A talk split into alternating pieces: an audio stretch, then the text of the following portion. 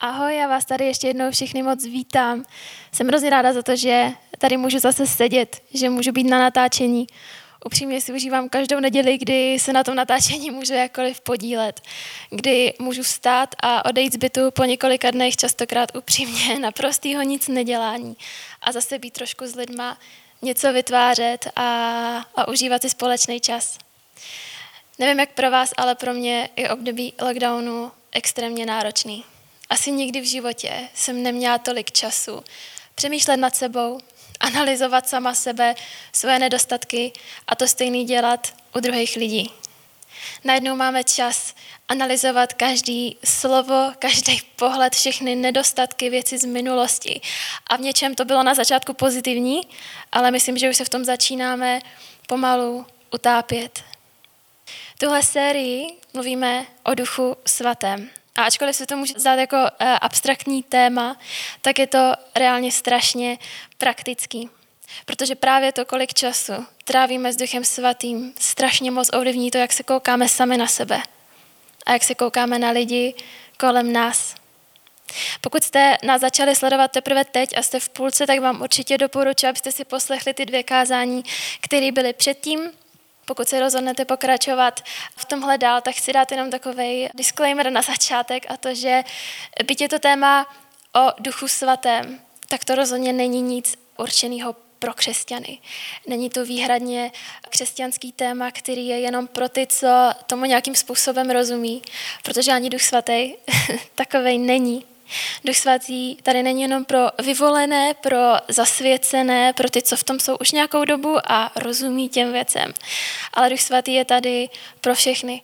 Je ochotný pomáhat, je ochotný nás učit, utěšovat, být nám na blízku a je ochotný tohle dělat pro každýho, kdo se mu otevře a kdo mu dá k tomu prostor. Zatím jsme v téhle sérii mluvili o tom, jak se nechat vést duchem svatým o tom, že Duch Svatý je nám blízko a dneska budu mluvit o charakteru, který je ovocem Ducha Svatého v našem životě.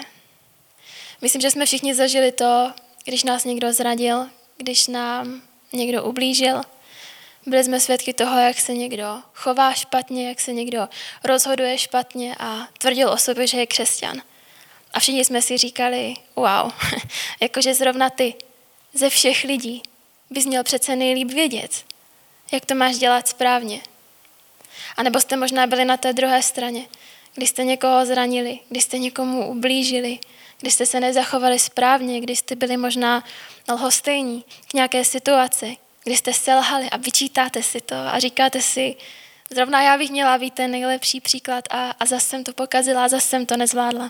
Já chci dneska mluvit o tom, co přesně je to ovoce Ducha Svatého a hlavně, jak se náš život může stát tím stromem, který plodí to ovoce. A píše se o tom v listu Galackým v páté kapitole. Kdo však žije podle Božího ducha, v jeho srdci se rodí láska, radost, pokoj, trpělivost, přívětivost, laskavost, důvěra, pokora a sebeovládání. Takový člověk se nemusí bát žádného zákona. Vždyť ten, kdo náleží Kristu, nechal sám sebe a všechny své vášně a hříšné sklony zemřít s ním na kříži. Jestliže jste tedy vládu nad svým životem odevzdali Božímu duchu, jednejte podle něho. Se ctižádostí, nadřazeností a závistí jednou provždy skoncujte.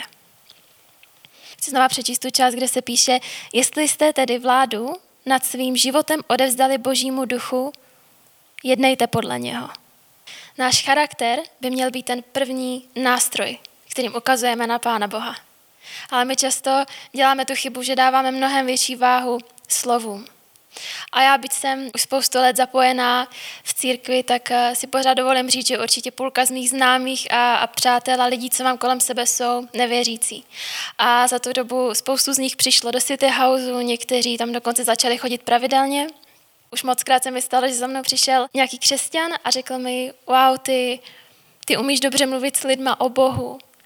Já bych taky chtěl mluvit s lidma o Bohu, ale, ale moc mi to nejde. A já si vždycky říkám, tak to nedělej. tak to nedělej, prostě jenom žij život s Bohem, přirozeně. A ty otázky většinou přijdou úplně sami.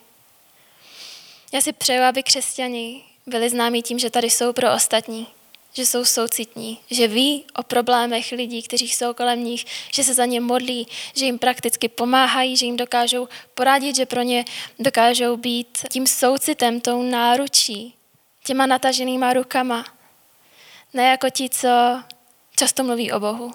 A všude, kde jsou, všude, kam přijdou, tak jako první prosazují nějakou svoji pravdu, které věří. Pojďme míň mluvit o Bohu a pojďme ho víc ukazovat na svých skutcích. Často sníme o tom, co velkého se bude dít v budoucnu. O tom, že budeme pastoři, že budeme známí řečníci, že budeme misionáři, nějací úspěšní lídři, podnikatelé a podobně. A pořád hledáme tady tu jednu velkou věc, za kterou můžeme jít. Ovoce ducha, ale není úspěch. Je to charakter.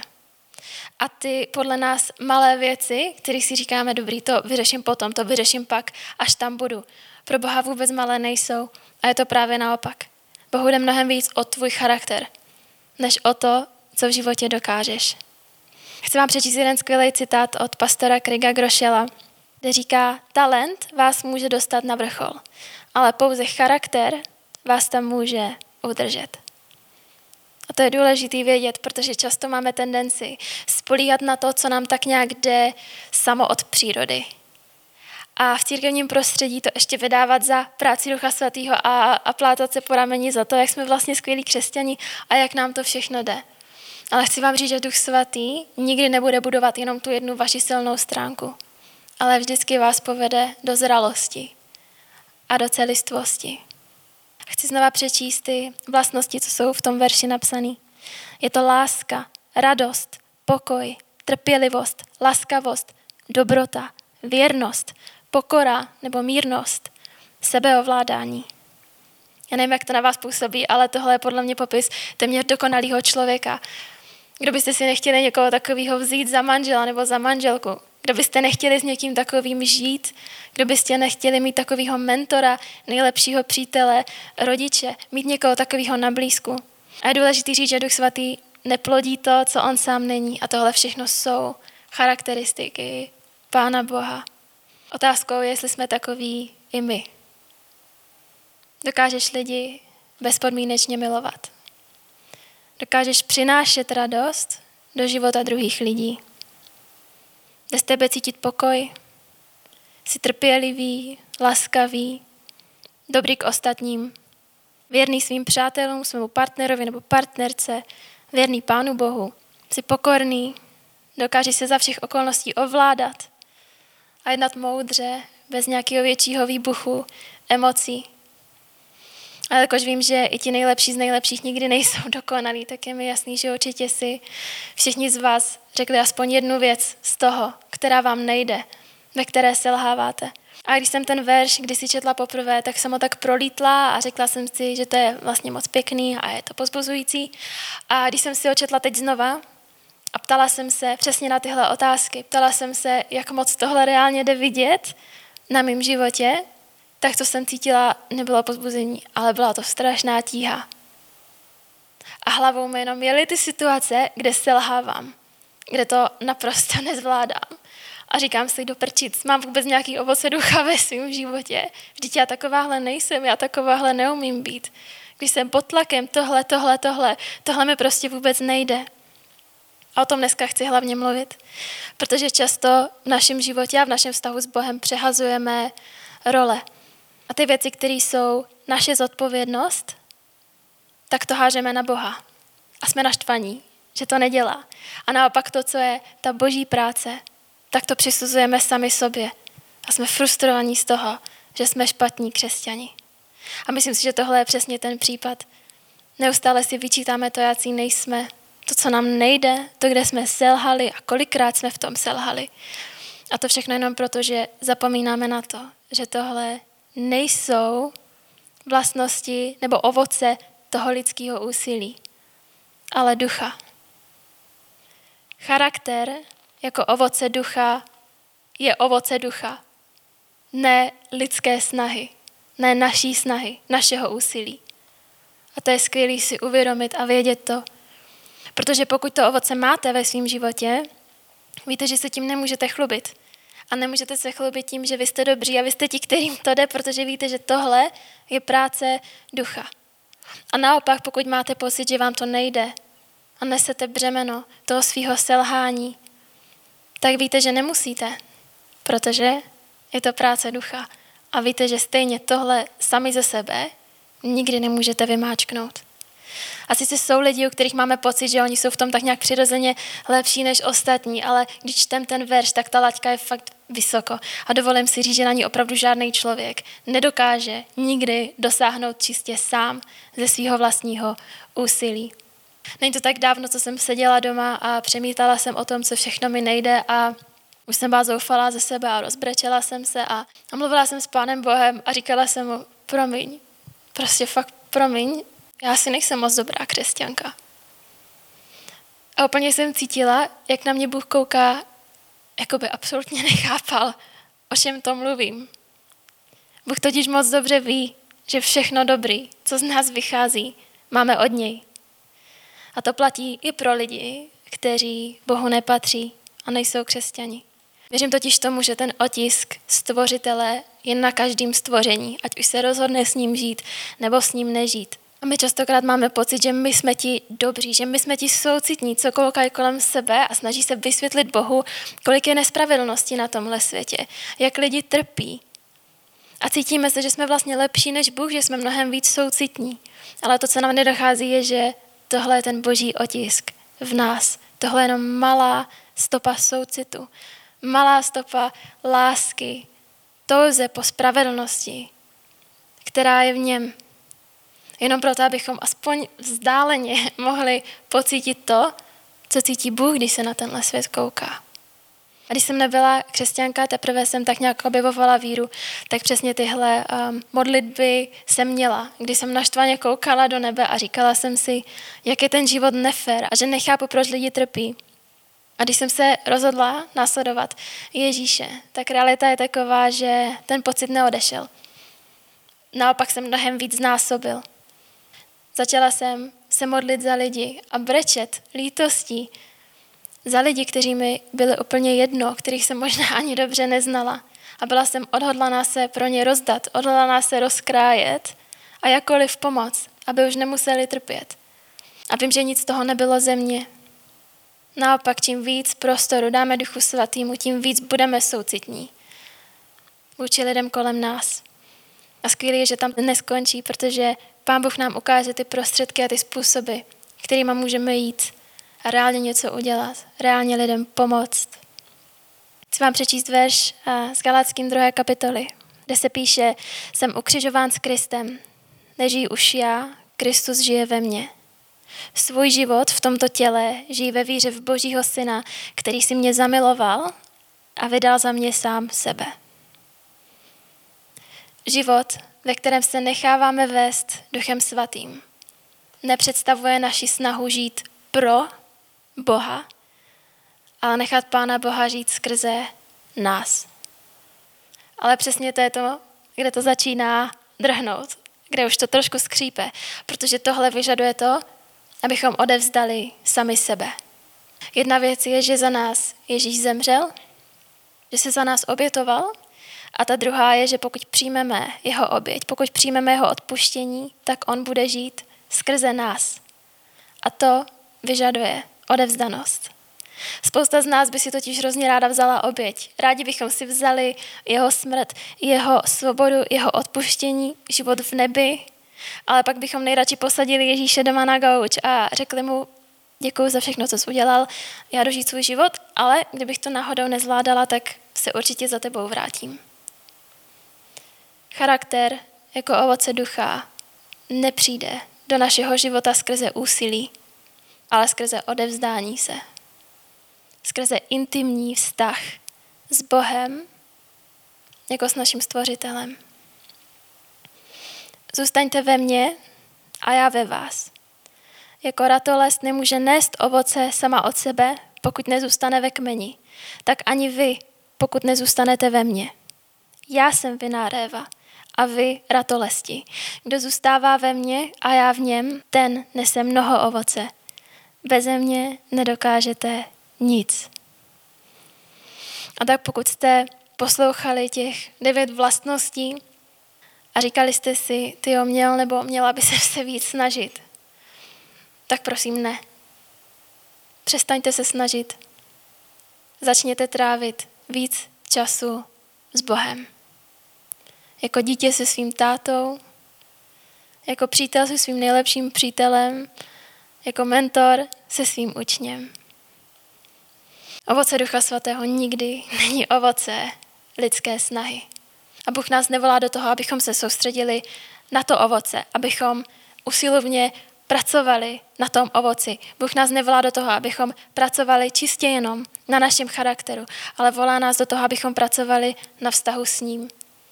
A až výsledek toho je, že Bůh mění náš charakter, že nám dává schopnost nést jeho ovoce a předávat to, jaký on je světu. Takže když pro některé z vás, co často hodnotíte sami sebe, co na sebe dáváte velký očekávání, co se koukáte na sebe tou optikou výkonu, tohle možná bude znít jako výzva, ale chci, abychom dneska pochopili a vrili si do paměti to, že Bůh si na prvním místě nepoužívá lidi, kteří se chovají správně, ale děti, které jsou jeho a které předávají jeho srdce. A o tom to reálně celý je. Já se teďka chci vrátit na úplný začátek Bible, na úplně první stránku v Genesis, kde se píše. Na počátku stvořil Bůh nebesa a zemi. Země byla pustá a prázdná, temnota byla nad hlubinou a duch boží se vznášel nad vodami. I řekl Bůh, budíš světlo a bylo světlo. Píše se tam, že duch se vznášel tam, kde byla temnota. Už předtím, než Bůh udělal zázrak, předtím, než stvořil světlo, než rozjasnil zem, než přinesl pořádek a zázrak do všeho toho chaosu, který tam byl. A věřím tomu, že i dneska nás stejně tak duch volá na temná místa. Na místa, kde se teprve připravuje boží zázrak. Na místa, kam teprve má přijít světlo a pořádek. Ovoce Ducha Svatého, charakter, nikdy neslouží pro to, abychom se cítili líp ohledně sami sebe nebo naší víry, ale abychom tady mohli být pro ostatní. Abychom byli správně vybavení do těch temných míst, do těžkých situací a připravovali půdu pro boží zázrak.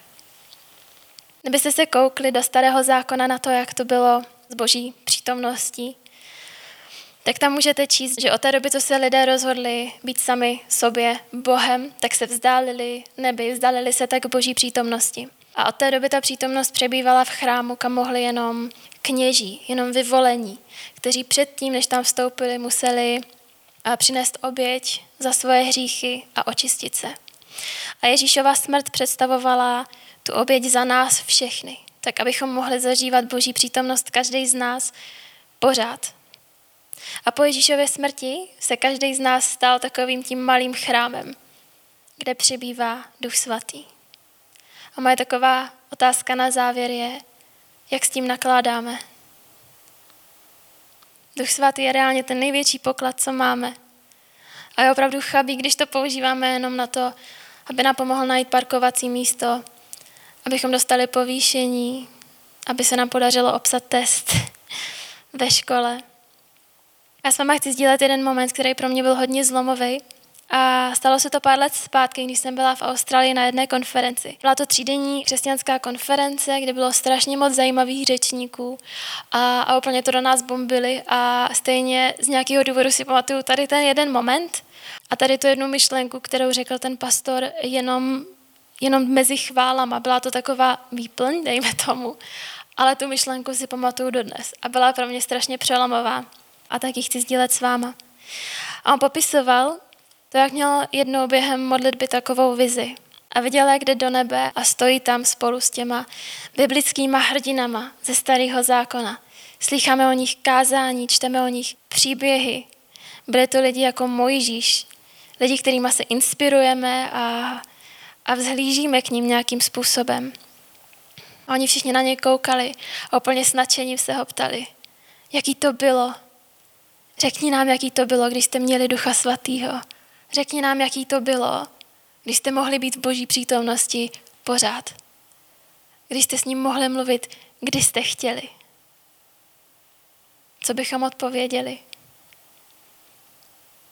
Modlíme se jenom za parkovací místa nebo krátkou frontu v obchodě. A na tom není nic špatného. Já věřím tomu, že Pán Bůh je osobní a že pro nás dělá i malé věci. Jen tak, abychom měli radost. Ale pokud tohle je 99% našich modlitevních potřeb, tak něco není úplně OK. Voláme Ducha Svatého i, i v momentě, kdy ho úplně nepotřebujeme. Abychom se ptali, za co se mám modlit, komu můžu pomoct, komu můžu posloužit, pro koho tady teď mám být, koho můžu inspirovat, koho můžu pozbudit, kdo potřebuje utěšit. Máme všichni sousedy, máme přátele, máme rodinu, lidi kolem sebe, kteří potřebují naději, kterou máme, kteří potřebují cítit Boží přítomnost a poznat, že je tady Bůh, který je miluje, který tady chce být pro ně. Jak využíváme to, že máme Boží přítomnost v nás 24-7, kdykoliv ji potřebujeme. Chci vám teď dát možnost se, se ke mně připojit v modlitbě. Chci vám dát možnost dneska pustit tu zbytečnou snahu stát se tím dobrým křesťanem, pustit očekávání, které máme sami na sebe, nebo si myslíme, že Pán Bůh je na nás má, ale není to pravda. A chci vám dát možnost se rozhodnout k tomu, vrátit se ke vztahu s Bohem, k opravdovému vztahu, k intimitě, k přátelství a opravdu být s ním a dát mu prostor, nás proměňovat, budovat náš charakter, to, co je uvnitř nás. Tak pokud vám tohle dávalo smysl, pokud jste si někde uvnitř řekli, mám co měnit a, a chci do toho jít, tak budu ráda, když se k té modlitbě teď ke mně přidáte. Pane Ježíši, děkuji ti moc za každého člověka, který mohl slyšet tvoje slovo. Děkuji ti za to, že na nás nedáváš nějaký šílený očekávání, že nečekáš, že my ze sebe uděláme ty perfektní křesťany, ty perfektní lidi s čistým charakterem, ale že si to ty, kdo nám pomáhá na té cestě, kdo v nás buduje to naše lepší a tak, abychom tady mohli být pro ostatní. Tak se nezrozhodujeme pouštět nereální očekávání, pouštět výkon a chceme prostě jen být. Prostě jen být s tebou, poslouchat tě, učit se od tebe, nechat se vést a poznávat tě. Děkuji za to, že jsi tak moc milující, tak moc trpělivý a soucitný vůči nám.